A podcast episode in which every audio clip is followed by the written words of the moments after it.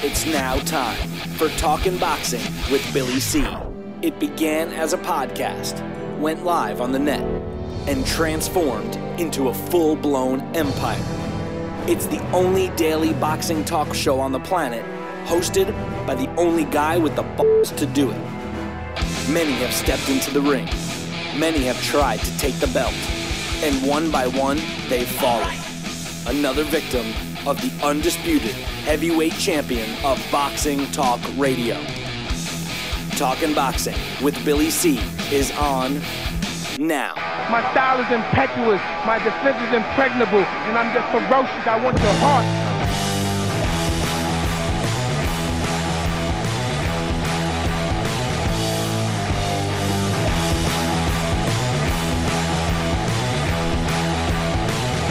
And we're coming to you live from the Billy C Studios in Lake George, New York. I'm Bill Calogero, and it's time for the Billy C Show.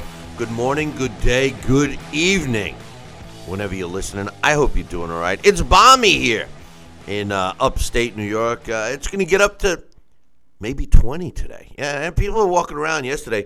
Uh, I, I think it got up to 18, and people were talking about, oh, oh, it's so nice out. It's so beautiful. I'm taking a walk. It's 20 degrees. That's not beautiful. That's not nice. You know, well, considering what we're supposed to be getting this weekend, minus 23. Now, I'm not talking about wind chill. I'm talking about real degrees. I mean, the polar bears, uh, they're they're built for this. Billy C is not. I'm in sweatshirts. I'm I'm in the studio. And by the way, it has heat. It's not like we don't have heat in here. Ugh, Can't take it. Today's show being brought to us in part by Sal's Neighborhood Pizzeria and Italian Restaurant located on St. Simon's Island in Georgia. Check out the website, www.salsneighborhoodpizzeria.com, or give my man a call, 912-268-2328, 912-268-2328. We'll find out why I go all the way to St. Simon's for an authentic Italian meal. And speaking of St. Simon's, join us on Friday, January 19th at the beautiful Sea Palms Resort. Sal and I are going to be doing another Billy C boxing event where uh, you can enjoy not one, not two, not three, but four classic fights that we're going to rebroadcast. And we want you part of the audience. You can mingle with some former world champions. We're going to throw some food out for you guys. There's going to be a cash bar set up. Another great time at the Sea Palms. Go to seapalms.com. Give them a call. Tell them you want uh, a room for the weekend. Bring the family. Go out on the pool. Take some, play some golf. Do whatever you got to do. What a beautiful place. Uh, check it out, cpalm.com. Just mentioned the Billy C boxing event uh, for Friday, January 19th. And finally, today's show is being brought to us in part by You Got It, my book. Tom Mono, from Bondage to Man on the Planet is available right now where all good books are sold. And you can get a copy of this book right now while you're watching or listening to the show. Just visit barnesandnoble.com or amazon.com. Hey, listen, you looking to get a signed copy? Don't worry about it. Visit my website, www.billycboxing.com, and click on the book. You can't miss it. Uh, the infamous Jeremy C. Uh, has it all over the website, so you, you're not going to miss that. But uh, anyway, um, coming up a little bit later, uh, we're going to be doing some emails. I got some emails to read, and also uh, I, I I managed to pick up uh, the major fights. You know, I, I went and looked at what people want. You know, a lot of people saying, "Oh, uh, this is the fight I want for 2018."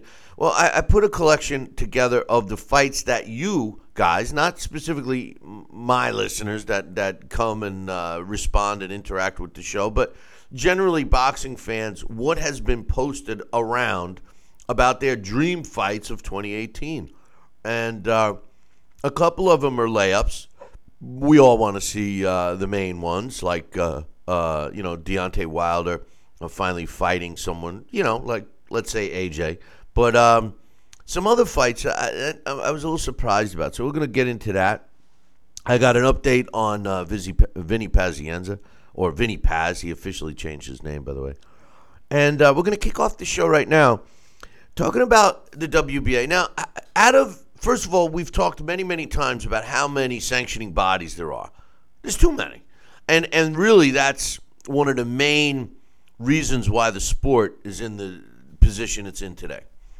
Um, but of the major sanctioning bodies, and I'm going to say the top five um, WBC, uh, IBO, IBF, uh, WBO, and the worst one of all is the WBA. Now, I say the WBA is the worst because they are. And I'm not even going to get into the fact that the IBF is now uh, sanctioning Muay Thai uh, events, which uh, is really disheartening because to me, uh, that sounds like a merger of uh, martial arts and, uh, and boxing, which I, I, I kind of thought we already had something called MMA. But anyway, um, the WBA announced yesterday that they stripped Guillermo Rigondeaux of his junior featherweight title. Now, now that is not the title he fought and quit when he fought Vasily Lomachenko a couple weeks ago. That's not the title.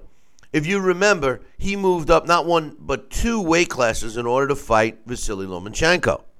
The WBA had put in uh, place uh, in the event that he had won that fight. He had five days to determine which weight class he was going to compete in, which is common. I mean, that's pretty much the protocol when a fighter decides to move up. But also, they made Team Rigondeaux pay an additional sanctioning fee of, I believe, $15,000 in order to fight Vasily Lomachenko. And they said, oh, by the way, if you lose, you're going to, uh, you know, lose your other title too, which really didn't make any sense to me. And I thought maybe, uh, you know, it was kind of BS because the WBA is, is known for lots of BS. But it was announced yesterday that they indeed stripped Guillermo Rigondeaux of his junior featherweight title. Now, putting aside the performance that he had against Vasily Lomachenko and the fact that he quit and the fact that he let all of us down in terms of just pure boxing fans. And and and listen, let's be real. Uh, you know, this is not hindering the performance by Vasily Lomachenko in any way, shape, or form because the guy dominated the fight. There's no question about it. But the WBA stripping Rigondeaux of a title that was two weight classes below, to me, just, just doesn't seem fair. How many fighters in the history of the sport have moved up to challenge for other belts? And whether they succeeded or not, yes, the normal protocol was they had to decide which weight class they were going to fight in. But more often, if they lost, they still had their other title. And then if they would decide, hey, you know, do I want to defend that? Do I want to give it up? Do I want to campaign in another weight class, etc., etc. WBA, the scumbags that they are, didn't even give Guillermo Rigondeaux that shot. Joining me right now to get his thought from uh, from from St. Simon's. I, am laughing at you because you know you're sitting there like you were shocked that we would go. The camera was going to go to you. You know, it's like what? What? Me? me? What? What? Me? what, what, what? My what thoughts? You know. What? But uh, anyway, hey, Sal Rocky Santa Cola joins us right now. Hey, Sal. I mean, all kidding aside, and, and I know it's hard to put the performance that Rigondeaux made. I mean, it it was a piss poor performance. There's, no question about it. And, and, we all agreed in how disappointed we were about the quitting, et cetera, et cetera. And we also given the accolades to Vasily Lomachenko for his domination of the fight. But to hear that the WBA stripped him of his belt that he had in two weight classes below, something doesn't seem right. What's your thoughts on this matter? Well, exactly. I mean, something doesn't seem right. And uh, what was their reasoning again? Well, their reasoning was that he lost the fight. Well, he lost the fight, but he lost it in two weight divisions above his own, where he has been champion. And uh, as long as he's making his mandatories, uh, that's mandatory defense of his title uh, against the top contenders, then I, I don't see what the issue is of why he should lose that title because uh, Rigondeaux certainly didn't win the junior featherweight title. He he defended his, so uh, there shouldn't be an issue here. Uh, and I think it's just politics and just uh, having this sanctioning body called the WBA wanting to manipulate or control the direction of where they're going to go. And uh, they're going to put Rigondeaux on the outside, and who knows what they're going to do now. But they should have given him uh, some other options there. Well, according to Team Rigondeaux, they yeah. do admit that the WBA had said um, that uh, you know that that hey, listen, you're going to pay this extra sanctioning fee. Uh, and, and keep in mind, the, the the other confusing part of this, which is comical, is the title that Rigondeaux was fighting for wasn't even a WBA title. It was a WBO title. The WBO title is what Vasily Lomachenko has. So, I you know, the WBA uh, made Team Rigondeaux pay a fifteen thousand dollars sanctioning fee for a, a, a, sanction that really didn't exist. It almost exist seems like fight. well, it almost seems like they charged him to allow him to challenge for the WBO belt. But I don't see the connection, honestly, with the WBA in any way, shape, or form. I think that this is a punk move by the WBA. And I'll tell you, what goes a little deeper, Sal, is the fact that, you know, if you're a fighter and you get an offer to fight for a title, and, we're always talking about the amount of titles and the, the, the devaluation of those title, titles because there's so many. Simply, uh, you know, the old supply and demand rule uh, in life, in business. And, you know, uh, when you have so many titles, the value of those titles go down. And now, as a fighter, you start looking at the sanctioning bodies when you get offered an opportunity and you say, well, what's the ramifications going to be? You know, a- am I going to be forced to, to fight, you know, these mandatories or lose my title, something that I, I put value in? You know, it's the same thing, you know, jumping out of this topic for a second. It's the same thing with like Anthony Joshua. We all want him to fight Deontay Wilder, but somewhere along the line, the WBA is going to throw a mandatory at him, which may put a wrench in the unification plans that AJ has. You know, and I, I just think I, I, I don't know. I mean, can they ever work? I mean, can they all play nice now? Can't we all just be friends? Right. You know, let me tell you, Bill. It's it is the saturation and over sanctioning of, of where, what, how, and when. This this uh the boxing, uh, like you just said, it's it's got too many titles, too many belts, too many sanctioning bodies, and and it's hard to keep track. It's like follow the bouncing ball. You know, you have uh, so many belts with the linear, this one, that, that one, intercontinental. I mean, it's it's it's crazy. I was listening to, um, uh, uh, I guess, an, uh, an issue they were talking about on uh, one of the news programs this morning about the viewership of uh, football, NFL. And they think it's certainly a, combination of uh, the players taking knees and uh, disrespecting the anthem as we see them doing. And But also, they said, someone said, it's a saturation, the oversaturation of football. They said there's too many games going on now. It's hard for people to keep uh, track of what's going on, what, where, and when. And you know, but it was so funny because my mind just went back to boxing, and uh, so we have these weight classes, which which are multiple, and then we have the multiple belts in each weight class, and you have these sanctioning fees no matter what division you're you're representing, and and I think what they did to Rigondeaux, I don't think was quite fair. Uh, especially if he paid his uh, fee to fight uh, Lomachenko. And uh, there should have been, you know, like I said, it's just it's just money manipulation and uh, bullying in a sense where hey, we're going to do what we want to do anyway, and that's it. So I I, don't know. Well, the whole idea of the WBA forcing Rigondeaux to pay a sanctioning fee to fight for a belt that wasn't theirs is even ridiculous. It was That's ridiculous. basically the way it was worded by the WBA is it was a permit that they paid permit. for in order to let him fight for the WBO. But the truth of the matter is is that he never lost his WBA title. He never fought at that weight class to lose the title. Do you think that this could have been a result of of of his performance, of the fact that he that he quit? Uh, you know, and if so, is that really fair? If I'm a fighter, do I want to align myself with the WBA? I mean, the WBA is the same group that says we're going to get rid of interim titles, and they have hundred thousand title holders. I mean, it's it's ridiculous. You know, the truth of the matter is, is it's it's a word that is is often forgotten when you are talking about boxing. And that word, boys and girls, integrity. Integrity. We don't have much integrity left in boxing, and the WBA certainly doesn't. I think the WBA is the worst sanctioning body of all. And I, I look at five. You know, most people look at four. They look at the WBC, uh, the IBF, the WBO, and the garbage WBA.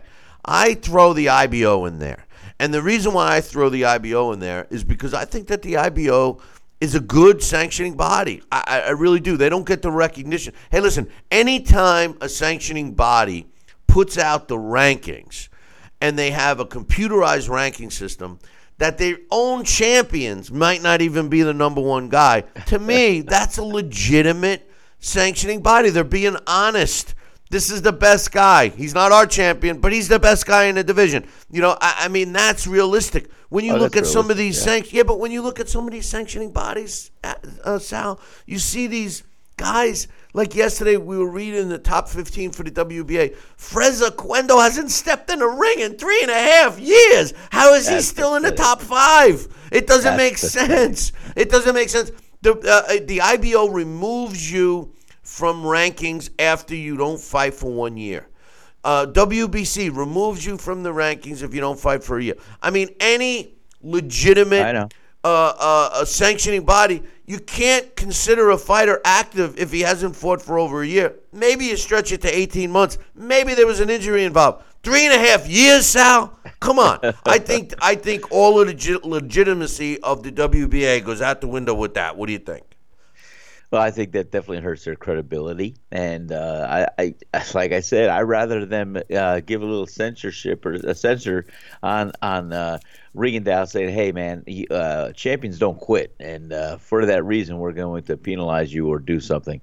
Um, I mean, because legitimately, I don't think you know, even though he said he broke his hand or hurt his hand, no medical records uh, said anything else different than uh, you know, hey, guess what? His hand doesn't appear to be broken. Um, so I, I think there should have been an issue where maybe they uh, stripped them of uh, just lack of, uh, I don't know, competition or fighting or, or desire to win or desire to fight. And you know, you don't quit. You don't quit in the middle of a title fight. You don't quit in the middle of any fight. So I could have validated him being stripped of the belt more so on that level than I could just because they want to manipulate or go around or call it what it is that that doesn't really add up. You know, listen. Uh, we're not supposed to take a performance uh, and hold it against somebody if it's not even for your belt. It's like it's like when I was criticizing some of the antics. I won't even mention his name, but some of his ant- some of the antics that uh, a so-called great fighter um, did outside of the ring. People would say, "Well, you know what, Billy C, you can't judge him for what he does outside the ring." Even though he's beating up women and pimply faced security guards, you can't judge him for that. You can only judge him for what he does inside the ring. Okay, I'll buy that. All right, I buy it. I agree. So what's different with this situation? This situation, uh, what you have is you have a, a champion, and his own sanctioning body, who's he, he's a champion of, charges him to fight for another belt, which I understand sanctioning bodies have to grant permission for their title holder to fight another uh, another fighter uh, that's not their so-called mandatory or whatever. They charge him a fee, and then it looks like to me that they strip him of the belt because of the unfavorable performance, or more often uh, looked at is is the unfavorable decision that Rigondeaux made to to basically stay on his stool. And I don't think that that's fair. I think that a fighter has to lose their title inside the ring or give up their title. Uh, and obviously, Rigondeaux did not do either of those because he did not lose that title in the ring because that title was not on the line in that fight. I don't see any justification here except for one thing, Sal. Apparently, um, the fighters that they have moved um, in the uh, in, these positions, uh, in other words, Danny Roman was the regular junior featherweight titleist. Now is the main title holder, which they call super, and Moses Flores is the interim title holder. So what we had was we had Rigondeaux as the the main, the real, the top dog champion. Danny Roman was the regular, just a regular world champion, and then um, Moses Flores uh, was the interim title. Now these are all the same weight class, 122 pounds, and Rigondeaux's kicked to the curb. Um, I think that that's terrible. You know, and, and the truth of the matter is, is, is um, you know, Rigondeaux had uh, a, a hard time finding people that wanted to fight the guy, and at least he could offer that he had a belt uh, to fight for. Now he's got no belt. I think this is going to end up being the end of Rigondeaux. I, I, I really do. Um, I think that this guy, something negative is going to happen with him. Um, you know, it's all negativity around him. Uh, he never got the fights he wanted. He was always criticized for, for his style of fighting, even though he maintained that same style from, from day one. Uh, I, I, don't know. I don't know. I, I think this is a real. I think it's a ridiculous move by the WBA, and I hope that the fans agree, and I hope that the fans look at the WBA and just say, you know what? Forget that crap. The WBA is a joke, and anybody that has their titles – should not even give a crap about the titles, including my main man, Anthony Joshua. If I'm Anthony Joshua, I say, you know what, WBA? If this is what you did to him, what are you going to do to me? When I'm lining up a fight with Deontay Wilder, I'm trying to sign, seal, and deliver a fight with Joseph Parker. I want to get all these belts. Are you going to be, meaning the WBA, are you going to be in my way? and make me fight Fres Oquendo, a guy who hasn't stepped in a ring for three years? I mean, eh, you can't make this shit up, Sal. You really can't. No, no you can't. And, and, you know, it's a shame because the WBA was one of the first sanctioning bodies, along with the WBC. There was the those were the only two that we had to consider back uh, in the day when you can keep track of following the bouncing ball. Who's a world champion this week? Uh, and and uh, you know, before all these other belts were invented or all these other sanctioning bodies threw their hat in the ring, which was uh, the first one. The next one was the IBF, and that was even uh, uh, allowed to assimilate and have some credibility, and it was working fine. Uh, so this is uh, this this unless the WBA came out with a direct reason as far as why they stripped the title. And and I wasn't just validating earlier when I said because of his poor performance or quitting, not coming out for the round. I was just saying I can see that being more acceptable than nothing or no answer. So, but it's I, not relative. I, I, don't know. It's not relative or relevant to to no. that. It's really not. I, I, I mean, yeah, it's a different weight class. It's a different right. He right. paid a sanctioning fee. There's no reason why he should have been stripped exactly of his title. You know what? All they say is, okay, uh, you know what? Rigondeaux, we're gonna we're gonna let you uh, take a week off, but you got a mandatory coming up against this guy. And that's it, and let's see how he does. That's what should happen. Yeah.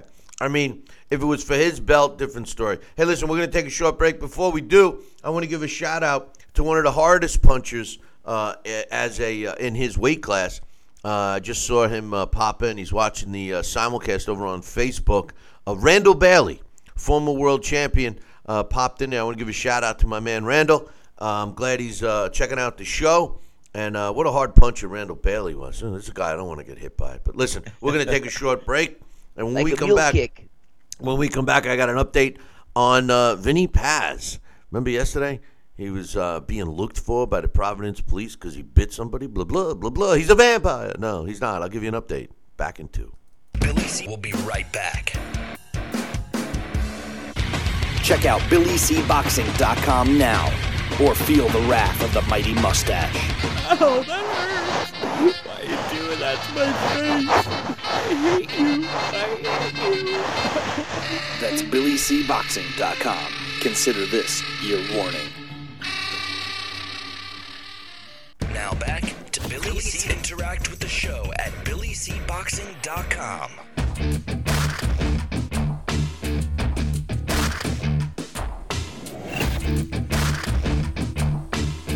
And we're back. You're watching and listening to the Billy C Show. Glad you could be with us. We had a little uh, technical glick there uh, just as we went to break, and I'm hoping we still got my man uh, Sal with me. You still here, Sal? Who? Who? Yeah. Okay. Good. Good. Good. Now you're playing the owl routine. I got Ooh, you. I got you. But uh, yeah, for some reason uh, we had uh, uh, a couple of uh, little glitches going on. Uh, so uh, we'll uh, we'll take care of that. You know, we uh, we aim to please here on the show. You know that. But uh, anyway, um, Vinny Pazienza. we talked about it yesterday, Sal, and Vinny Paz, as he's known now, um, was accused of biting a guy, and the Providence police was looking for him. Well, he appeared in court yesterday. Uh, five-time world champion, and everybody uh, who never watched him live, uh, that movie that put out was put out uh, two years ago, "Bleed for This," um, was based on his life. He broke his neck, blah blah blah. Um, Vinny Paz appeared in court yesterday with a couple of black eyes. His version of the story is that he was attacked and robbed of the 16 grand. Uh, the other guy says that uh, Vinny Paz beat the hell out of him, stole, took the money from him, and bit him on the neck. So uh, I don't know. They're uh, setting up the uh, time to go and uh, go back to court. Uh, somebody asked uh, Vinny Paz if he regretted taking the law into his own hands.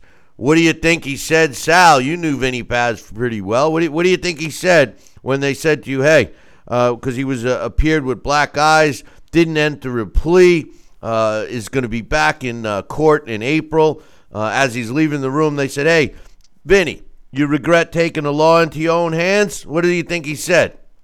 said no because I had a I, I responded based on my instincts, and the guy came up and he stole from me and tried to take care of me, and I had to take care of him. That's what he said. I don't know all the rest of that, but he did say no. You were right about that. Survey says, did he say no? Yes, yes, yes. Sal is correct with that. Yes, you are. But uh, anyway, hey, you know something else I wanted to mention, um, and and I got uh, some uh, some video clips sent to me, and uh, my man Coach actually mentioned it in uh, I don't know if it was an email to me or uh, or in the chat room yesterday. Um, you know, Mike Tyson. You know, we were talking about his new venture. You know, with the weed uh, farm he's doing over in uh, in in uh, California. And by the way, the stock market. We were talking about that yesterday. It keeps going up with that. It so keeps going keep on. going, Iron Mike. Keep going. But yesterday. uh, but you know what? You, you know, it's not that you make more money because you, you, you know, it's not how much you make; it's how much you keep. And you know, if we sell the stock, then you can make a net. But uh, you know, I'm letting it ride, and right now it's riding. Well, it was a penny stocks a, a year ago, you know, so of course you let it ride. But uh, you know, the truth of the matter is, is um, you know all the other businesses are going up too. Now, now that uh, recreational weed is legal in California, uh, there's been a huge increase in potato chip and Dorito sales and uh, other snacks. you know, that's funny. You know, you I tell you what you I tell you what you invest stock in Lay's. Invest stock in Lay's, Lay's Lay's, company, man. You know, or Lay's. or Wise or Wise. But uh, anyway, um, you- know, the, Mike Tyson, you know, coach reminded me of something, and, and uh, coach was present, so was I. When Mike Tyson did uh, the uh, the Turning Stone, uh, uh, he did an event at Turning Stone. It was actually the one where he came back and had a meet with Teddy Atlas, and I was I was right there when they when they hugged uh, each other. It was kind of it was kind of lame ass hug by Teddy, but uh, Mike Tyson was doing uh, in, you know doing a, a post fight interview, and he was talking about that and he goes in. It, it was kind of off the wall. Now, a lot of people recorded it and posted it and wrote about it. I chose not to. And the reason why I personally chose not to is because I love Mike Tyson. And, you know, I actually had a chance to talk with him that night. And, um, you know, the truth of the matter is, is I, I'm very good friends with, with Kevin, Kevin Rooney. And, you know, I, I just did not want to add to all of the, the plethora of people that, that publicized his breakdown, and it was a breakdown. And and you know, I, I kind of put it put it out of my mind a little bit, and then coach reminded me. And um, you know, I, what sticks in my mind, know, he's talking about the Teddy Atlas thing and blah blah blah. But what sticks in my mind is that he says, you know, he's talking about drugs, um, and obviously this was several years prior to to the pot farm thing, but um, he's talking about drugs and alcohol and he refers to him going to an AA meeting. I went to an AA meeting, and he was saying stuff like, you know, I was with there with all the other alcoholics and and and uh, uh, what, what what comment did he use? Alcoholics and and junkies. He Substance said abuse. junkies. You know, I was there with with my fellow alcoholics and junkies. He says, boy. and he starts going on. And you know, you could see something happen, and all of a sudden, uh, it sticks in my mind. I'll never forget it. He goes, "You know, I've been lying to everybody." He says, "I'm proud to say that I've been sober," and he holds up six fingers, and he goes, six. Now, before he said another word, I'm thinking, my mind flashes, and I'm going, six years? Has it been six years? And I said, well, it can't be six months, right? I mean, only six months, days? six years. Hours? He goes six days. I've been sober for six days. I'm I'm I'm I've been bullshitting everybody. I'm a junkie. I'm a drug addict. I'm an alcoholic. People think I've been sober for years. He says I've been sober for six days, and it was just.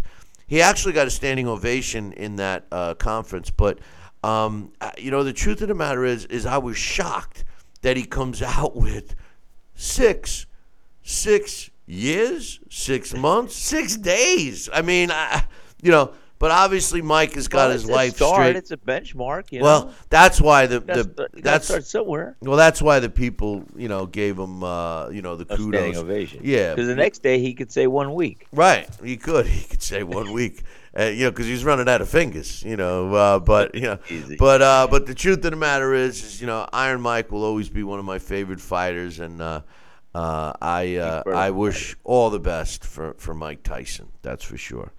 Um, but uh, but anyway, I got some uh, I got some emails to read, and uh, this first one, you know, in case in case y'all forgot, you know, you know that that that number one platinum album by Roy Jones Jr. You know, it's his song. In case y'all forgot, you know. Well, incidentally, Roy forgot. Jones Jr. is uh, is fighting again, um, which I think is a joke. Uh, but uh, but anyway, um, because he's gonna find some punching bag that's you know got arms and le- maybe they won't have any arms. I don't know, but uh, but uh, you know, in case y'all forgot, in case y'all forgot, every, t- every time I say that, I think of this stupid song. But uh, Sal and I are doing another Billy C event, uh, January nineteenth, and we want you guys to be there.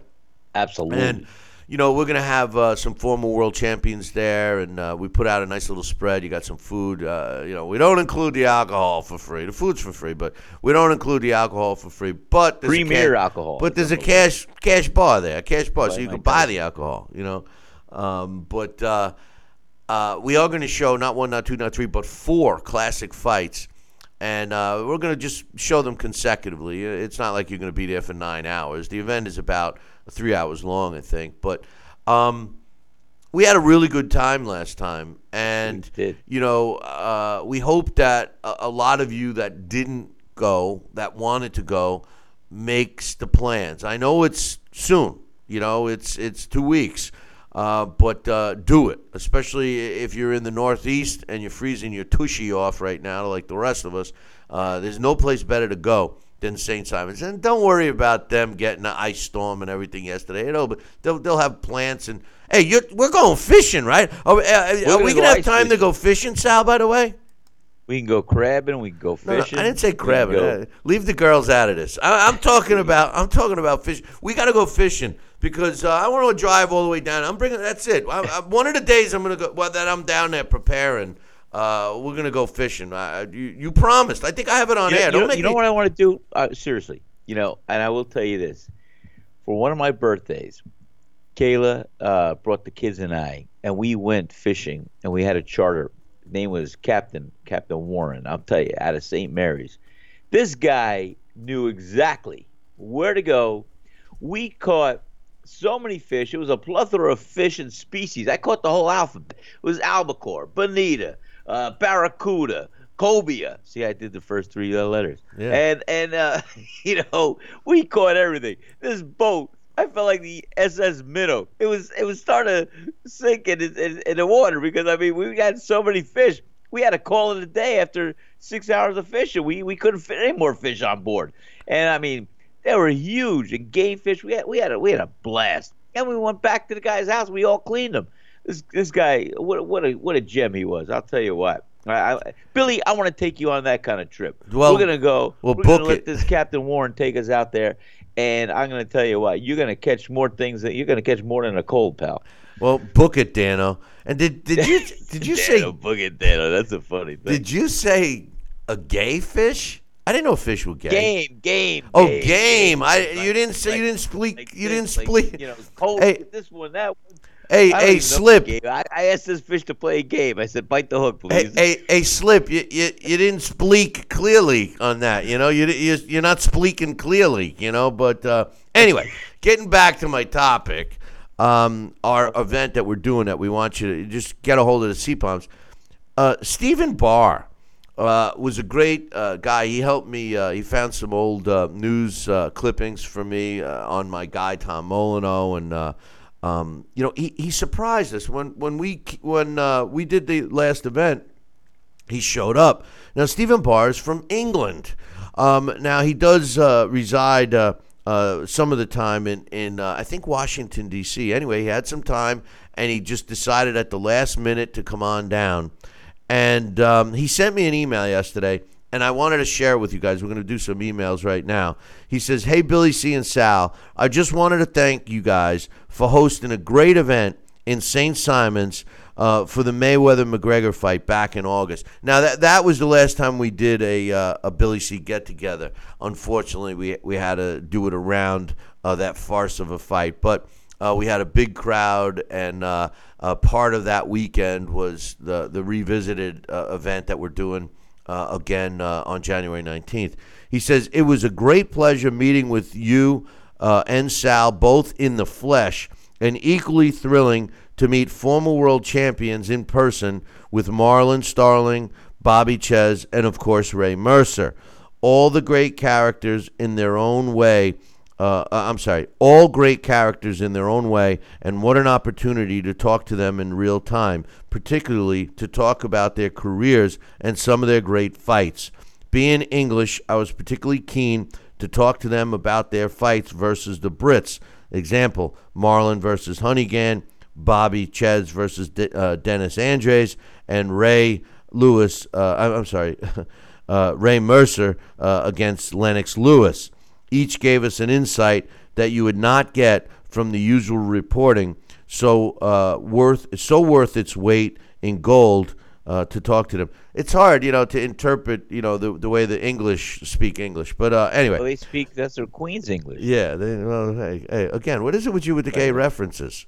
You, you know, I, I, what, do you, what do you mean, queen? There's nothing wrong with it. there. There's nothing wrong with be, being a queen, you know. But uh, anyway, there's nothing wrong with that, you know. Anyway, he says additionally, they were most accommodating when lots of people approached them for photographs, etc. Which is so true. I've said this many times before, Sal.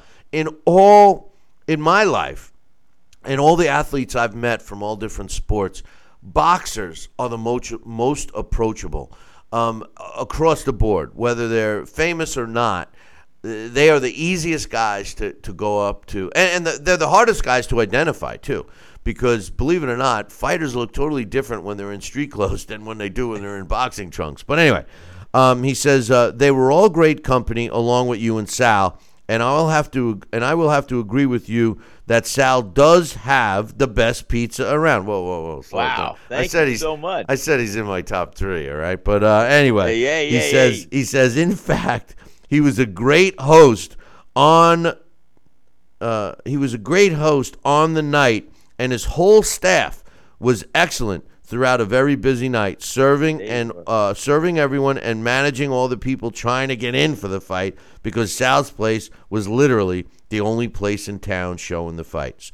I look forward to any and all of your future events. Best wishes, Steve. That was I, I'm so glad that Steve took the time to, to drop us that email, Sal, because it, it really showed that if you come to these events, um, this is the type of atmosphere that you're going to get one on one, like hanging out with these guys, just like you're hanging out with your buddies. And the impression that they leave is that you become friends with them by the time you leave. And that, that's that's a true statement, don't you think, Sal? One hundred percent true. I mean, these guys. Let me tell you, Marlon, Bobby, and Ray. What a combination we had. That's like that's like a left-right hook. Uh, these they, these guys were so gregarious, so uh, opening to to anybody. Taking a pic. It was almost like we'd fall in formation. Okay, picture. Boom. We'd get in formation. You know, we and and they'd jump at the opportunity. And yes, they love to talk about their careers. And yes, they were forthcoming on every level of being honest and being truthful. And you know, it was big. They didn't just pay attention to one guy, two guys, three guys. Everybody, everybody that came up to them, these guys were so open and so honest and so glad to pat them on the back and to, to say, hey, this is the way it is and this is who I am. Uh, I, I mean, you couldn't have asked for a, a better better showing by these uh, these world champions. And and I'll tell you what, I'm proud to call them all friend. They they they're, they're great guys, great guys. Yeah, and and anybody that meets them will walk away feeling the same way that they they made uh, some good friends. So uh, uh, I want to thank Steve for taking the time to uh, Thank you, send us Steve. an email. And uh, you guys uh, that haven't been uh, to one of our events, um, we got another one. It's right around the corner.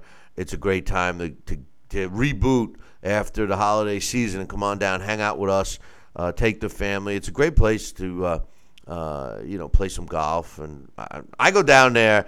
I'm going to be working with Sal, but I spend my evenings at Sal's restaurant and stuff in my face because I, I'm already I'm already planning what I'm going to be eating. See, that's how sad it is for me, Sal. I already start thinking what nights I'm going to have what. I'm going to eat this. I'm going to eat that. You know, and and you know I always open up with a with a pie. I, I have to have a whole pizza, you know. But uh, you know, the thing is, is, nobody makes it quite the way you do, Sal. I mean, uh, you know, I mean, you got some great guys that that make the pizzas and stuff, but you're the one that understands how I like it. And I'm not. I do. You know, it's not like I need anything special. I like a plain, but I like a New York style 100. percent You know, and. Uh, um, uh, unfortunately, you're gonna have to throw the apron on and uh, and do it for me when I get there. You know, I love it. I love it. You know, we've we've been shorthanded. I've been tossing pies every day. It's been great. In fact, yesterday because we had a freeze out on the island, uh, I just uh, opened up for to-go orders last night and yesterday, and I was there just with one hostess and my uh, dishwasher, and I. I made almost 100 pizzas just by myself. I It was just uh, gonna say, great. for the way Sal made it sound, well, I was just open for to-go orders. It, it, when you come down and hang out with us, you, you're gonna see that his place isn't the largest place on the island. And to-go orders is an understatement. The door is like you. You know you need one of those doors, one of those doors that spin around because it's like you can't even get. You know, and then it's not like somebody comes in and says, oh, "I ordered a." a pizza to go. They come in, yeah, they, uh, the Johnson nine pizzas to go, please. You know, and they, they walk out with a stack of pies. It's like, what? Are, what are they bringing him to another restaurant? You know, he's got another restaurant across the uh, across the street, not even the street, like an alleyway. I swear to God, they're coming in there buying stuff from you. I Oh, see them. are? I No, see no, them no, in no. there all the the time. I think they're buying stuff from you and selling it across the hall. Uh, they, but the, the the team there does, and they're great. That's a great restaurant. I love Delaney's restaurant, and when I get a night off, I'm going to go there. But the bottom line is, these guys do a great job, and uh, and their staff loves to come by and, and they'll order something before uh, before their shift starts or after their shift, and uh, so it's it's nice. It's a good compliment. And uh, we're grateful, and we have a great relationship with the restaurant across the hall there, as you say. And there's a lot of reciprocity. So uh, we even rang in the New Year's together and uh, so it was nice. But the bottom line is, my staff loves to do what we do. Uh, they they we, we love to put a smile on all all the folks that come through our doors and uh, want to enjoy our food and our atmosphere. And it is a great atmosphere. You know, more people say, "Hey, Sal, this is this is an event. This is this is not just dining. I mean, it's an experience." And it is because you know we we sing songs, we make announcements, we have a good time where we're listening to to uh, uh, just just just the tone of the restaurant is music in itself. So uh, there's a lot of action going on. There's never a dull moment, and it's not for the quiet times that you're looking to speak uh, uh, just doing a whisper. This is this is a, a place that uh, you know you can enjoy and be yourself and and bring people to be proud that you're going to experience a good time and you're going to come back. Yeah, the reason why the staff sings songs is they're trying to they're trying to uh, you know drown it out. the, the, the videos and songs that Sal forces them to. They're all they're I all. I will I say do. one They other know thing. every round In- of every fight in, I've ever addi- fought. in addition to having the best food on the island, he's got the hottest waitresses. I, I got to admit, I, I go I, I don't go there for you or the food. I go there for all the girls. I mean, uh, really, I don't know where he finds them. But uh, another email. This is from Coach. And he says, uh, "Hey Billy C, 2018 must have woke up the WBC. Finally, no step aside money for Eleider Alvarez, and we get Alexander uh, Gvozdyk versus Alvarez, with the winner, the so-called mandatory, to fight Adonis Stevenson uh, versus Badou Jack winner. He says it smells a lot like another belt sale. This time, Al Haymon is the dealer. Who found Stevenson, and how did Jack leapfrog all over all the other 175 pounders? Um, now he says who found Stevenson because Adonis Stevenson seems to have disappeared. People are trying to build a 175 weight pound, 175 pound weight division as being a hot division. I'm not so sure I agree with that right now. Um, but uh, uh, you know, to say that uh, Alvarez once again has to fight someone else before he fights Adonis Stevenson, this time Godzadik, uh, and then Alvarez, uh, and then the winner of that fight fighting the winner of Stevenson against Badou Jack. Badou Jack, as you recall, had a great fight uh, with James DeGale at 168. He moved up to 175, and he immediately gets a, a world title shot. I, I have a hang up with that, Sal. I believe that fighters, and, and even with Terence Crawford, you know, I, I believe that, and I think Terence Crawford could arguably be the number one pound for pound fighter right there, right out there right now, um, uh, between him and Vasily Lomachenko. But the truth of the matter is, is that you know what are you supposed to do? Uh, I, I mean, uh, did I pass by a break? Was I supposed to take a break? I, I think we passed right by it, Sal. Well, it's I- coming up. I think it's coming by. Maybe Uh, it passed by eight minutes ago, but no, I think we're gonna. Yeah, get- I, I, think we're not taking one. But anyway, um, the the truth of the matter is, the truth of the matter, I, I got to talking about food and girls. I, you know, but uh, the truth of the matter is, is no matter. Staples of life. You're right. It is. You know, the the truth of the matter is, is when a fighter moves up, I don't care what his credentials are. I, I believe he's got to perform a little bit in that new weight class before he gets an immediate shot at a title. And the reason is simple. What about all the other guys that are working so hard? You know, what about them? How come they're getting like like the, the choice of words that uh, coach used, leapfrog? That's a great choice of words. I mean, what about the guy that's working his ass off in the gym, trying to climb the ladder of the contention, and all of a sudden he gets bypassed or kicked to the curb, or worse, you know, all of a sudden gets lowered in the rankings for no apparent reason. He hasn't lost, he hasn't done this, he's been busy, he's doing everything that they tell you to keep doing. It's disheartening, uh, and that's an understatement, don't you think, Sal? Well, yes, I, I agree with you. It is it is disheartening, and uh, you know we should have definitely a little better communication there. Yeah, no doubt. I got another uh, email. Oh, uh, and by the way, that was great. You talk about visiting the uh, uh, having an event coming down and see us. Coach was one of the guys we met, and uh, it was fabulous to see Coach. All of a sudden, there's a guy here. I'm Coach. And like, hey, Coach, how are you? He came to to our place, and uh, it was great to meet him and him and his lovely wife. And uh, I hope to see them again sometime. Just want to say that, Bill. Thank well, you. no. I, I had met the first time I met Coach was I believe at the face to face. I think it was at the Turning Stone. I think uh, I think I met him up there, and then I saw him. He was just sitting there when he he, came. standing against the wall. Yeah, he was standing against the great. He was wall. Standing there, nonchalant, like, "Hey, I'm here." And then you you did a double take, and you introduced me, and I was like, "Hey, wow, coach!" That's right. That's right. That was good. It was Well, it was unbelievable. You never know who turns up. Uh, Thank you, Coach. I don't need to remind. Was that the same time we, we had to send a van full of fans home, and they've never listened I to the show since? Yeah. Huh? Is that the time? Do I gotta do I gotta was. I remind you about that, Sal? Huh? Do I? God, Sal, you you No. you're terrible. Those poor people from they were from South He Carolina. came from Carolinas. Yeah. I, I, I think I gave him free food that night. That wasn't enough. They drove all that way. They were gonna stay and I, everything. they should have called ahead. I didn't know they come with a van of people. I could only fit so many people in a restaurant. You know. I know, but we're here. We were fire billing. laws. The Oh, come on, come on. What? sticking his head in there. Hey, come on, watch the fights. Watch the fight. Oh, by the way, we only got room for like nine people. Sorry, you know. But uh, Five people. anyway, we got another email. This is from my man Johnston, and he says, uh, "Hey Billy C and Sal. Yesterday I had a pop at the uh, I had a pop at the WBA for their ludicrous world rankings in the heavyweight division. Well, if you thought that was bad, then look no further than the light heavyweight rankings, as they must literally be taking the complete and utter piss." Uh, he says, I stumbled across an article yesterday, and I have to say I was gobsmacked. This, that, that, that's, a, that's another one of those English terms. I don't know what that is. I was gobsmacked at what I, was like that. I reading. could use that. That, that yeah, gobsmacked. That, that must be like shocked. I think that might be synonymous with shocked. You know, uh, I was gobsmacked, or or or how we would say here in the states, I was shocked at what I was reading. You know, one of the one of the things that I like with the with the Brits is when they say he was gutted, he was gutted over that decision. You know, uh, you know, like a, I think of a fish Like a getting fish. gutted. You know, yeah, a fish. you know, but uh, 'em up with a no, that decision that decision was so bad. I was gutted over the amount. You know, but uh, anyway, uh, he says uh, apparently in the eleventh best fight, uh, apparently the eleventh best light heavy in the world and the highest ranked Brit is a guy called Joe Fournier, who's 8 0 with eight knockouts on BoxRec, but in reality, he's actually 9 0 with nine knockouts. Now, for the younger generation who drink the Kool Aid, as you like to put it, Billy C., his record on paper looks authentic.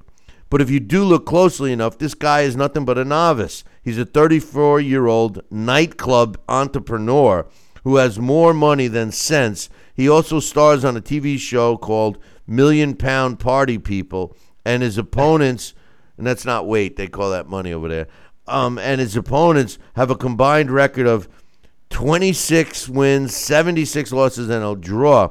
Of course, he's also appeared on the David Haye undercard, one of your favorites, Billy C. Yeah, he knows I hate David Haye. He says the guy who wrote the article actually compares him with John DuPont from the documentary Foxcatcher, which is spot on.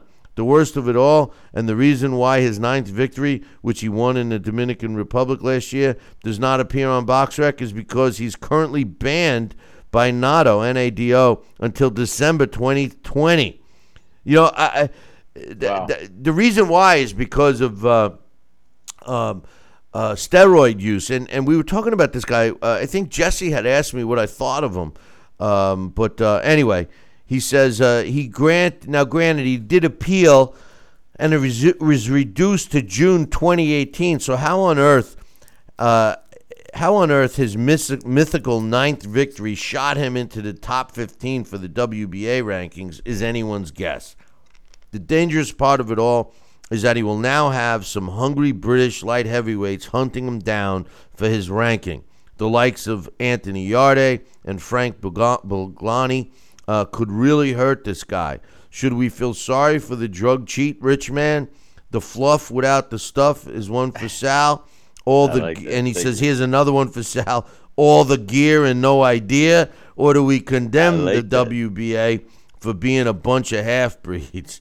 Either way, this is a dangerous sport, and the WBA are putting guys like Joe Fournier in harm's way for the wolves of the division to gobble them up. Um, you know, I hope that uh, Johnston writes an article uh, on this topic and posts it up on BillyCBoxing.com. Uh, but I, I, I, you know, when you when you read between the lines and you see all the, uh, you know, the, the the funny parts of this uh, email, the serious part uh, is what uh, the point is. It's a safety issue, Sal.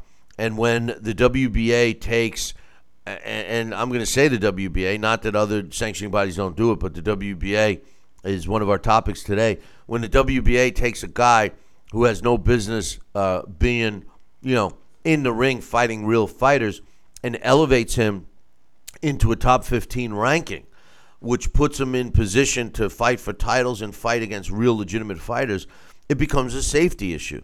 And how do you police that? You know, that's a that's a uh, an opinionated um, decision by the powers that be at the WBA who they feel are their top fighters. Then they rank them accordingly. You know, that's what I like about the computer rankings. You know, uh, but all the other sanctioning bodies with their rankings are subjective. What's your thoughts about uh, the safety factor of this, Sal? Well, it is a, a, an issue. I mean, but you know, on the other note, that's what a lot of managers or uh, promoters try to do. They will feed a fighter that has potential, that has skill, that has a, a certain set that they feel uh, needs to be bolstered or, or promoted quickly and, and up there, and maybe give him a, uh, a few uh, easy wins here and there, and, and then drop him in in front of a real fighter, and and uh, just just uh, you know close your eyes and see who wake who comes out of winning. Uh, I I don't think it's right, but uh, but that's a lot of the old playbook from from the '80s um, that that people would, would often see, um, and I think it definitely could be dangerous for that person or that fighter that's not quite really ready or has been tested, and if all falls apart real fast, like Mike Tyson say, everybody, uh, everybody, uh, when they get hit, they go, to, they forget Plan B, whatever the heck. Everyone has a plan until they get hit, something like that. What do you say? He said, "It's been six, six, six days since I've been Wait, wait, sober." wait. oh no, no. What, What what are you you talking- Everyone has a plan until they get punched in the face. That's There you- that's that's good. That's a nice quote. True. But uh, but uh, he also But, said, yeah. "I'll eat your children's." he said, "You know, I, said that too. I, I Yes, he remember one year. I remember one year somebody sent me a list of all of his his lines, and I'll tell you, there's a lot of there's a lot of a lot of I, lines. lo- from I love the one when I saw him with Don King when he when he first had charges against him, and he said, "I'm innocent of all these charges." He said, "I love women. I love my mother, and she was a woman." Yeah, exactly. I know. He came out with some some good stuff. He claims, by the way, speaking of Tyson, he claims that he was uh, whacked out on coke.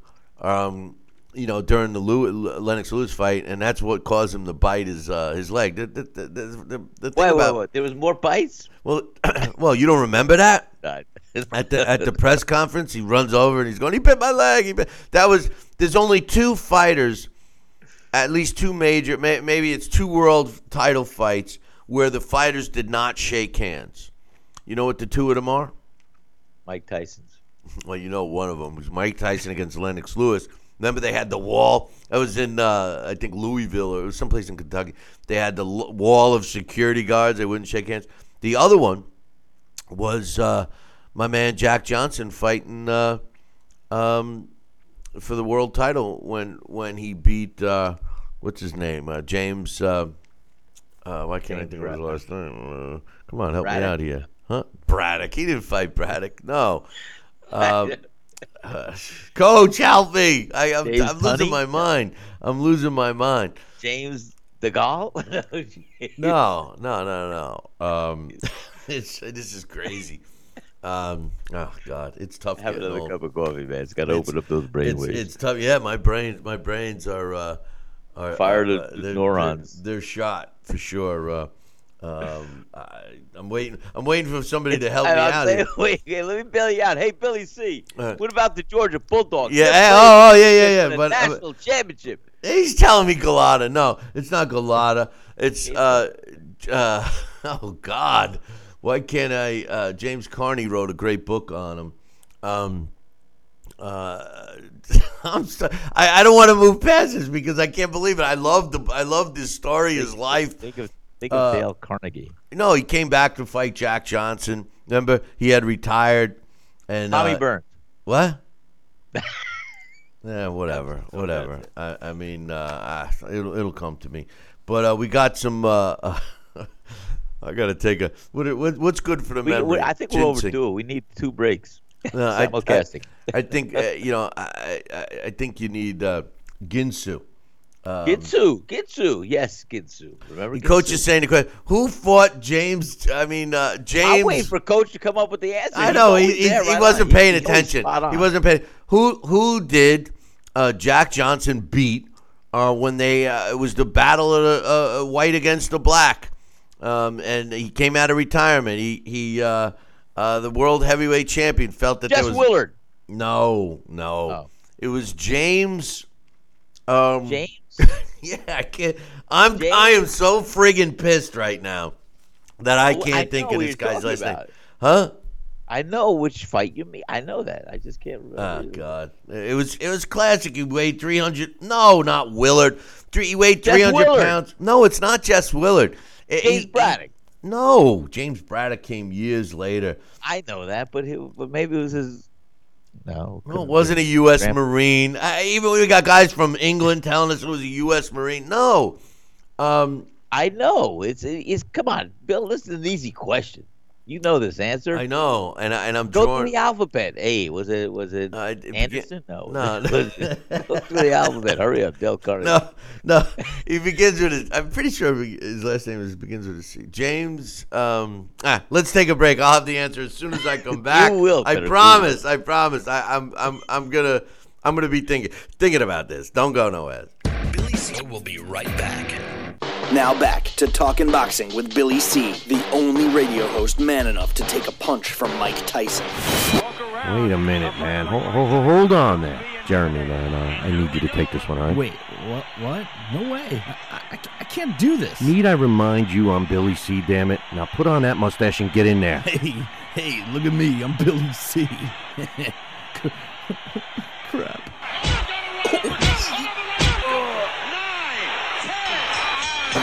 The undisputed heavyweight champion of Boxing Talk Radio. It's Talking Boxing with Billy C.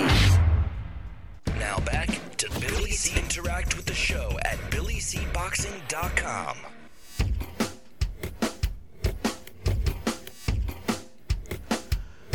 And we're back. You're watching and listening to the Billy C Show.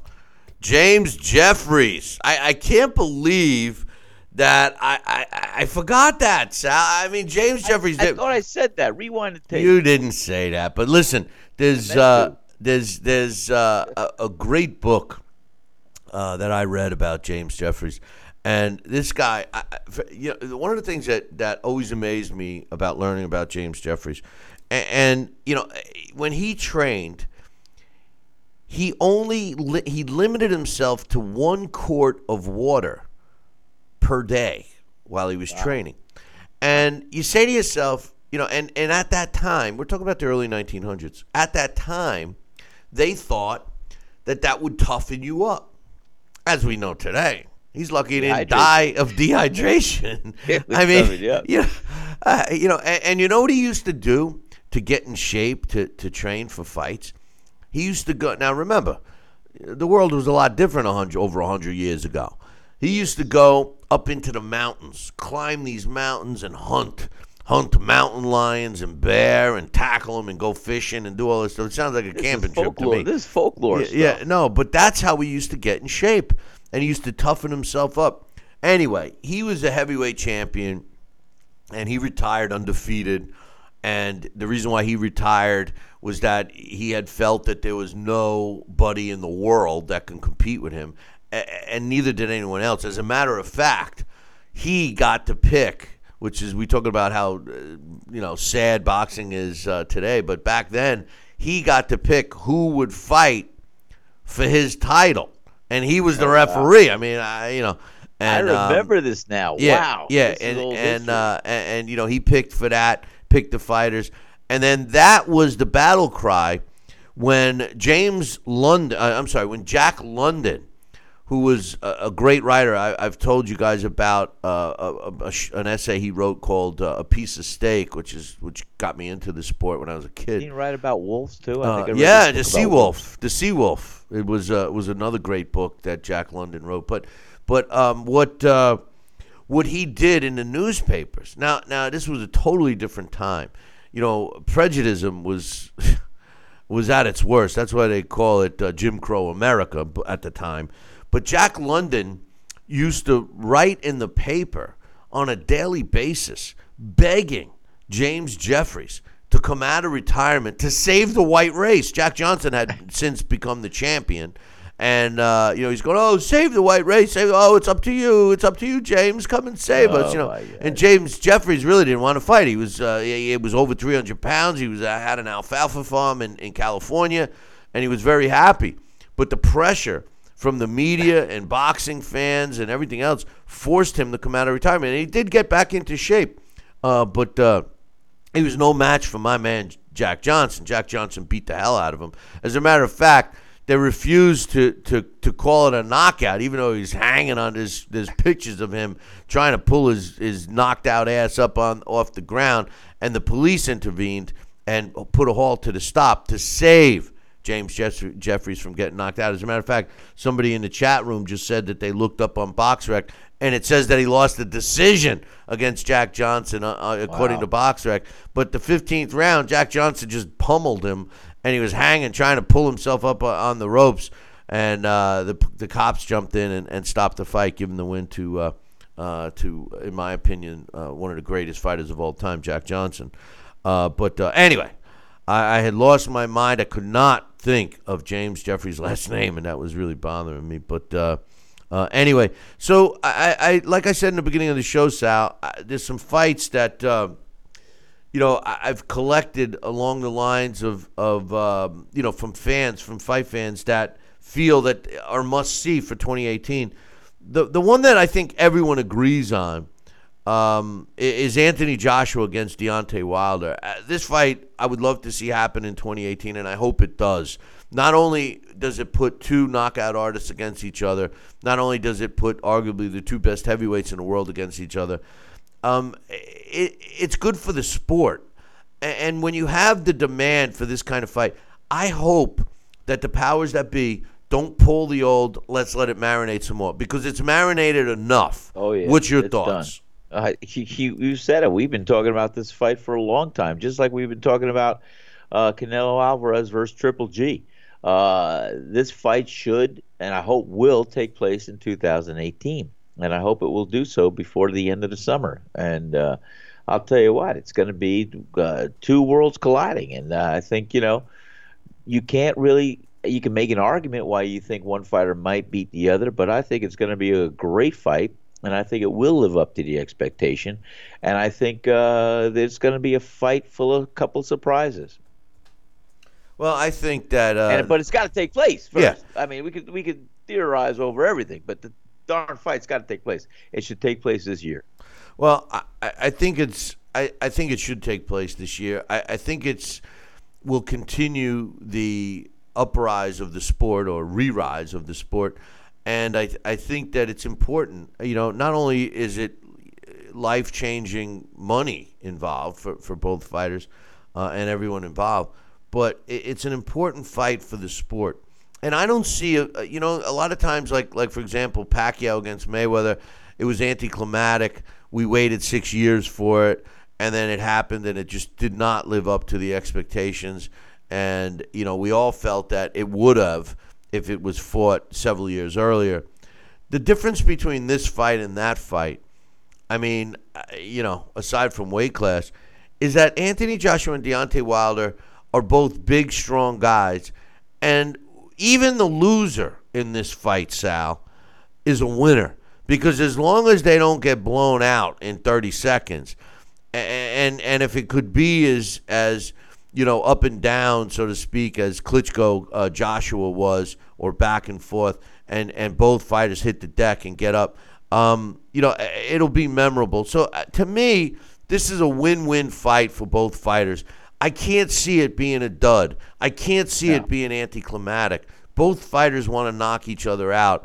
Uh, Deontay Wilder doesn't know anything else and Anthony Joshua is priding himself on breaking fighters down. I, I I can't see it being less than a great fight, and there's no reason we, we should wait for this one.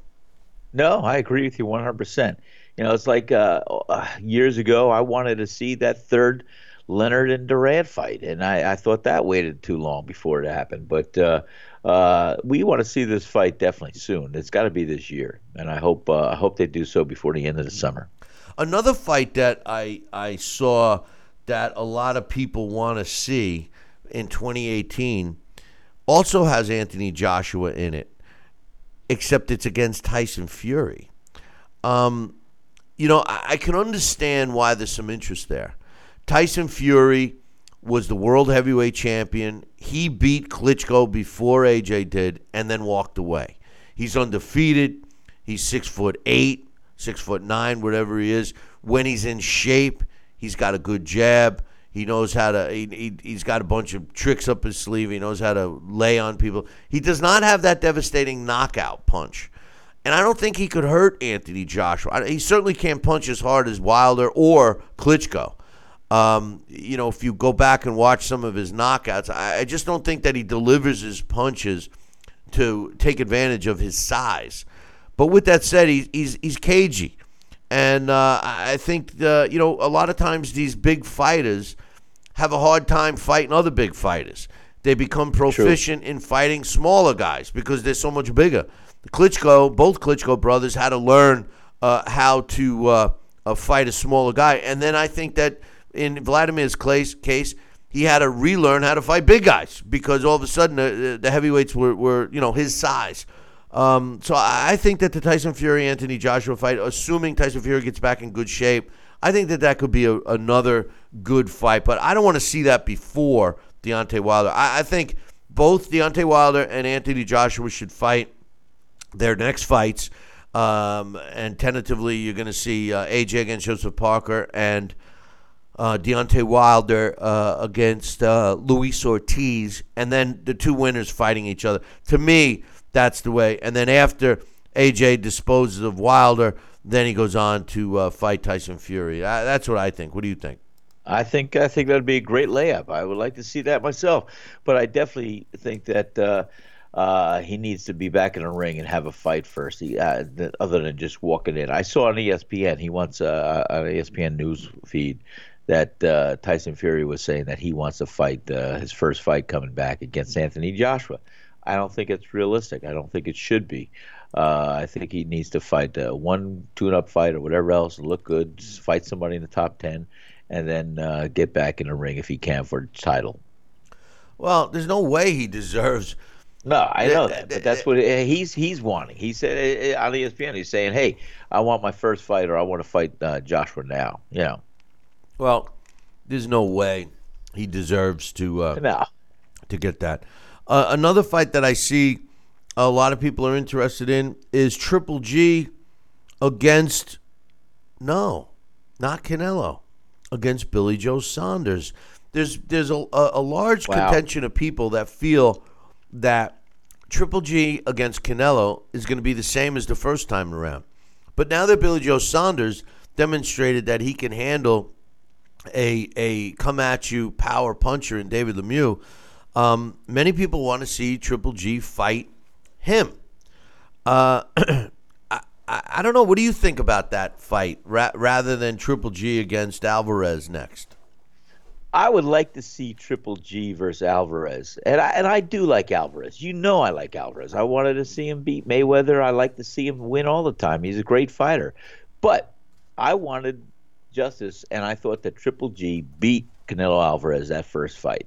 So yes, I think I would like to see that fight, only to see if Triple G can can do a little bit more and convincingly beat Canelo Alvarez. Uh, and I'll tell you what, the Billy Joe Saunders we saw a few weeks ago is going to be a dangerous fight for any of the top contenders or world champions to take on at the middleweight division. I'm telling you, I, what we saw was not what I expected, and I thought that uh, the fight would have gone a lot different, but it did not. And you can't blame uh, the lack of effort on Lemieux uh, versus the strong performance that was turned in by Billy Joe Saunders. You know, I I agree. Billy Joe Saunders opened up a lot of eyes, but it was one fight. Ah, yeah. I, I I believe my opinion is that Triple G and Canelo have to fight the rematch. Have to fight. And They- and if Canelo if Canelo doesn't sign it because apparently he's in the driver's seat, and I and I know we just before the end of last year we, we were saying that Canelo's team um, was uh, or at least Canelo was telling his team make the fight.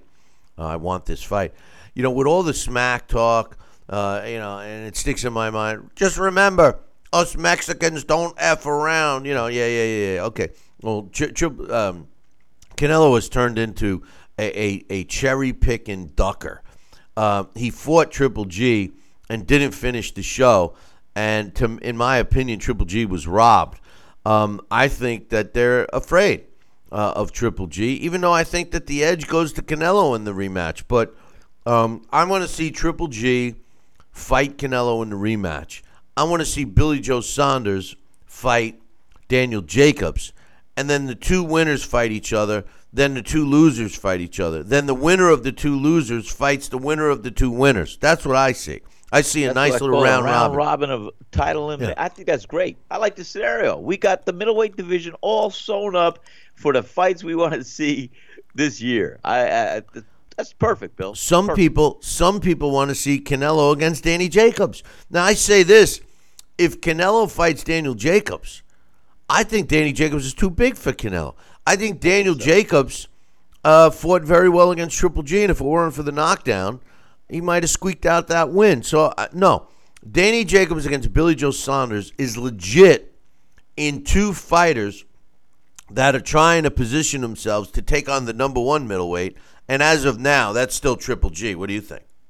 I think it's a great uh, idea. I, I like that whole scenario, and uh, we definitely I want to see Canelo Alvarez get back in the ring with Triple G. And uh, Daniel Jacobs is is a great fighter, and he could be in the ring with any one of these guys, and he could beat any one of these guys on any given night. I really believe he's got the ability. But uh, Billy Joe Saunders, you cannot discount him. The Billy Joe Saunders we saw that night, like I said, Styles makes fights and the, all the other stuff, and he just dominated. And he might, well, might as well have thrown a lasso around uh, uh, uh, uh, what the hell, David Lemieux, and uh, like a puppet. He just made him fight his fight. And, and Billy Joe Saunders, we know what he did. It was a one-sided fight, and I think a lot of middleweights out there will give uh, will have a hard time trying to beat uh, Billy Joe Saunders. He showed a lot, it proved a lot. Another fight that people are mentioning that they want to see is Terence Crawford against Keith Thurman uh, in the welterweight division. Um, as much as I like this fight, I think Keith Thurman needs to fight Errol Spence. I, I just think that Errol Spence uh, is is a guy that I want to see fight Keith Thurman. I'd rather see Terence Crawford fight the winner of uh, uh, uh, Sean. Um, I'd rather see Terence Crawford fight Sean Porter. To be honest with you, uh, I think Sean Porter against Terence Crawford would give us a good indication of how Terence Crawford can uh, fare in the welterweight division. Then the winner of that fight fight the winner of Errol Spence and Keith Thurman. That's what I think. I think that Keith Thurman needs to step it up and fight uh, Errol Spence. Errol Spence wants Keith Thurman, and Errol Spence I mean, at this point in the game, Keith Thurman has way more experience on the pro level than Errol Spence against way better opposition than Errol Spence. So, you know, I don't think Terence Crawford against Keith Thurman uh, should happen before Errol Spence against Keith Thurman. I'd much rather see Keith Thurman and Errol Spence get it on, uh, assuming that Errol Spence gets by Lamont, you dummy, Peterson. Um, and I'd like to see Terence Crawford fight Sean Porter. What do you think? I think it's a great idea. I like the Sean Porter idea. He's he's not a huge welterweight, and uh, you know those Scud missiles that he throws is uh, are going to be constant. And uh, he's a, he's an action-packed fighter, and I think Terence Crawford will have his hands full, being able to slip some of those punches, counter here, and do this and that. But I think uh, that Porter will make that fight. Uh, meaning, like he'll make that fight happen by constantly coming at him with a barrage of punches from all angles. Um, and I think that could be a really good, exciting fight, and it will test uh, uh, Crawford at that division as well. Keith Thurman, I'll tell you what, anybody that's going to step in the ring with Errol Spence is going to have their hands full. I like Errol Spence. I think he's one of the best out there in that division, and uh, I would not be surprised if Errol Spence uh, does a heck of a job in beating uh, uh, Keith Thurman. No, I, I hope so. I'm not a big fan of Keith Thurman. I'm not. He turned into a a, a, a, a talker that doesn't back anything up. So uh, I'm not a big uh, I'm not a big fan of Thurman anymore. I, I have lost some respect for Keith Thurman. I, I really have. I could tell. Well, I mean, yeah, I'm just saying. I want fighters need to fight. They don't need to talk. You know, it's like it's like in the Clint Eastwood movie, Good, the Bad, and the Ugly. The guy with the one arm. He's in Tuco and Tuco's fine during during all the bombing. You know, Tuco finds a bathtub full of water, decides to take a bath, and he's sitting in the bathtub, and all of a sudden the, the one armed guy kicks in and he goes, I've been searching for you. Ever since I went to use my right arm and it wasn't there, I learned how to shoot with my left arm. Every day I woke up without my right arm, I thought of you. And I searched you. I think I'm coming to get you. I'm this, I'm now I'm going to kill you. And Tuco blows him away. He had the gun in the, in, underneath the, the And he stands and up and he goes, he says, Hey, if you're going to shoot, shoot. Don't talk. You know, and it's like, hey, that's right. If you're going to fight, fight. Don't talk. You know, I mean, come on, right? Tell me that's not a good analogy, Sal. Classic, classic, classic, classic. You know, uh, Clint Eastwood movies had some classic lines, and uh, you know, I love the one when uh, I think he played Dirty Harry. Goes, he goes, a man's got to learn his limitations. A man's got to know his limitations. Yeah, but this was tu- Tuco. Eli Wallach was the Yeah, Eli Wallach. Yeah, yeah. But that was In a great scene. That's that's my favorite. Underneath. It's my favorite western. But anyway, Um, another fight that uh, people are calling for for 2018 is a good one. I personally think that it's kind of a mismatch because of size difference, but Vasily Lomachenko against Mikey Garcia. Um, you know, it is a super fight. Uh, it does put two really good fighters against each other. Uh, I love Mikey Garcia and I love Lomachenko. Uh, I just think that Mikey Garcia is too big. You know, he fought uh, um, in his last fight at 140. He still holds a lightweight championship at 135. Um, you know, Lomachenko's a champ at 130. Uh, so I, I, don't know. I don't know. You know, uh, uh, Mikey Garcia fighting at 135 are making Lomachenko go to 135. Can Mikey Garcia go down to 130? I don't know. I don't know. I think I think that fight could be made at 135, and uh, I, I, as much as I like Mikey Garcia, I think Lomachenko could move and evade his punches, and I, I think being in position, I think uh, it's gonna it'll be a hell of a fight, and uh, but I wouldn't be surprised if Lomachenko beats him. Well, you know the funny thing is you you hit something on the head.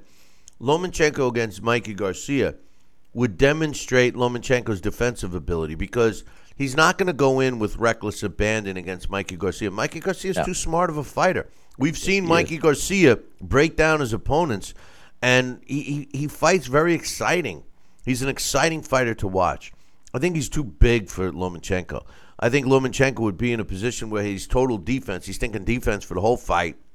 And I, I think if he wins the fight, uh, he would have to uh, really uh, uh, establish a, a, jab and, and be able to land punches and get out of harm's way quickly and, and hit him again. And Mikey Garcia is too good. He's too good, too big, too strong, too fast. I don't like the fight. I don't like it. Um, but uh, I mean, I'd like to see uh, great fighters challenge themselves, and that's what great fighters do. So I could see Lomachenko, you know, trying to challenge himself to fight a great fighter like Mikey Garcia. And likewise for Mikey Garcia, I could see him challenging himself to get down to the weight and everything else. But truthfully, I, I think Lomachenko's already moved up enough. It doesn't appear that he's having trouble making weight. He's not a big guy. He seems to have lost his knockout pop. Uh, you know, when he fights the bigger guys. I don't know. I'm not as much as I think the fight looks great on paper, and I would like to see it. I'm not I don't think it's a, a fight for Lomachenko that he has to take. I, I really don't. What do you think? Well, I, I, I agree with you. I don't think he has to take it. I think Lomachenko could reign uh, for a long time as champion in the junior lightweights.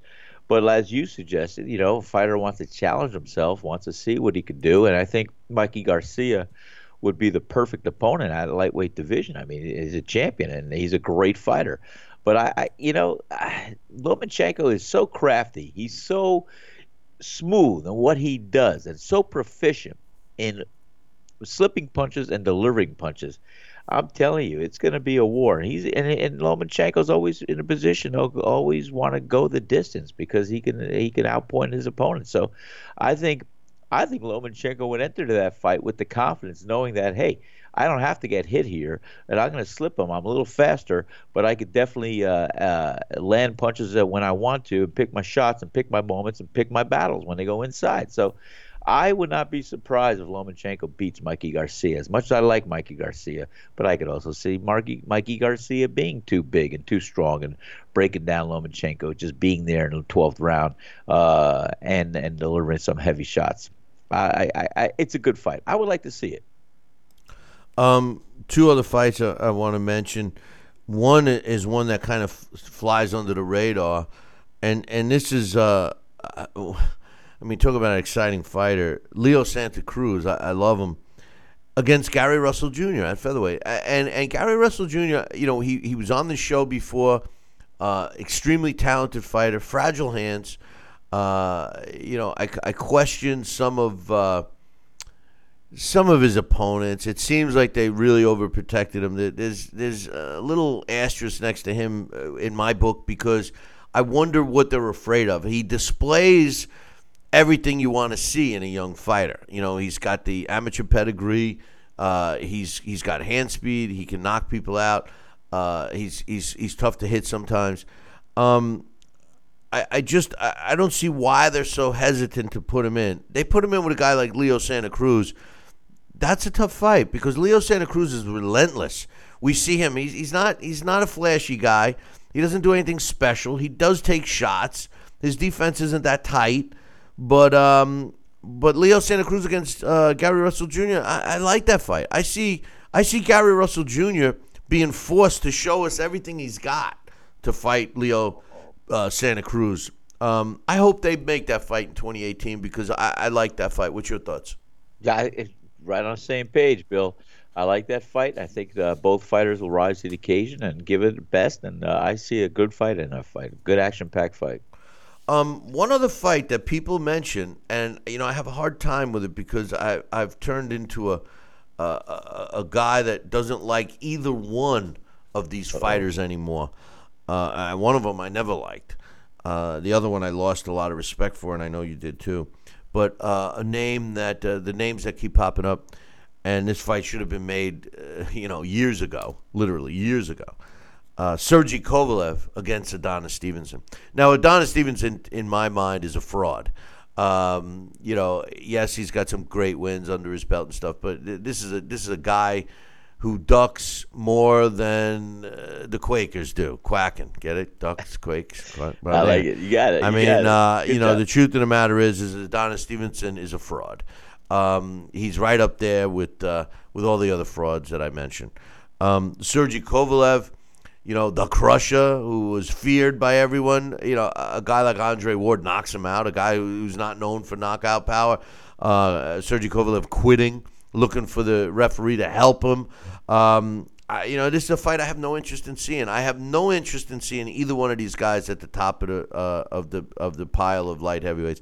Personally, I'd like to see both of them go away and make room for some of the new uh, light heavyweights we got out there. Let's see some new guys. Let's see them earn the shots. Um, why do we need to keep re- reusing the the the names? You know, Sergey Kovalev, they're trying to remarket him. Oh, I'm back. Oh, I'm the real Sergey Kovalev. And Adonis Stevens is 105 years old. He's never fought anybody. I mean, uh, there are some talented light heavyweights out there. Let's get rid of Kovalev and Stevenson. We're already rid of Andre Ward. So those three stooges are gone. Uh, I, well, I would hope that all three stooges would be gone, and then we could see what we got in the light heavyweight division. But a lot of people out there want to see Kovalev against Stevenson. Um, what's your thoughts? Bingo. no, I think that, uh, like I said, and like you said, I uh, lost a lot of respect for Sergey Ko- Kovalev uh, the night Andre Ward beat him. Not lack of uh, giving Andre Ward the credit, just because I, I saw the lack of fire or fight and, and uh, backing up what you want to say uh, in Kovalev.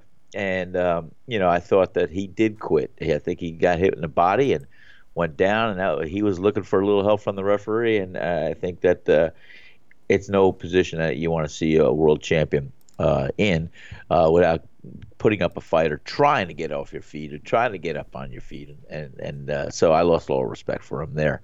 Um, I think Stevenson, as you said, uh, he you know he's a retread. He's been there, done that. He hasn't really uh, shown what he can do against a real top guy on some levels. And I, I, I have no desire to see this fight. I, I really don't care too much about this. Yeah, I, I I'm with you. You know, I, I I've lost uh, um, you know all, uh, all all respect for for Sergey Kovalev, and I um, you know Adonis Stevenson. I, I I call him Chicken Stevenson, just like uh, um, Kovalev does. But I I don't care about either one of these guys, and that's not a fight. I listen.